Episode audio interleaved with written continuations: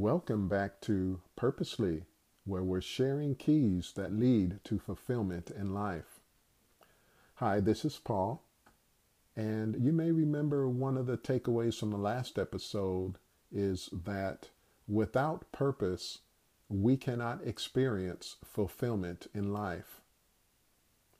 Well, we're moving along on our journey, and today I'm going to share some of my story as we look at the question are you existing or living?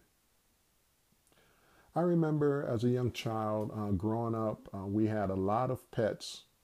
Uh, we didn't have the four legged kind, but we had aquariums and terrariums. Uh, so, in addition to the varieties of tropical fish, we had gerbils, turtles, frogs, snakes, salamanders, newts, and even parakeets. And as time went by, I would see our pets die off. Some we replaced, some we didn't. I began to think, am I just like these pets, just living to die? It was though I was being haunted by this. Uh, it was something I, I definitely struggled with, uh, and I'll call it a burden that I carried. Uh, one day in particular, I think it was around fourth or fifth grade. I was getting ready for school, eating breakfast, and uh, looking at some exhibition baseball scores in the newspaper. I guess my dad had already gone off to work. I, I so I asked my mom, "What does exhibition mean?" And she replied, "It means that it doesn't count. It doesn't mean anything." Right away, that collided with the um, burden I had been carrying. Uh, so much so that I replied to her, Well, I'm not going to school because I'm just going to die anyway. Well, long story short, I, I went to school that day. but you see, as a fourth or fifth grader, I was trying to articulate the best I could the question, What is the meaning to life? Am I any different from these pets, just born to die? Okay, so let's fast forward all the way to my adult years. I came across a song sung by uh, uh, artist uh, Steven Curtis Chapman titled More to This Life. And I want to share part of the chorus with you. Um, I'm not going to sing, I'll, I'll, spare you that, but um, it goes like this but there's more to this life than living and dying, more than just trying to make it through the day. More to this life, more than these eyes alone can see, and there's more than this life alone can be. Wow. Uh, needless to say, this song resonated big time with me. Now, what I skipped over uh, and remember, this is my story. What I skipped over was that I, I began to read the Bible. And I uh, read a book in the Bible titled Ecclesiastes, written by King so- uh, Solomon. And uh, he starts out the book meaningless, meaningless, says the teacher, utterly meaningless. Everything is meaningless. And what he's doing uh, throughout the 12 chapters, he's looking at life, the various aspects and facets of life.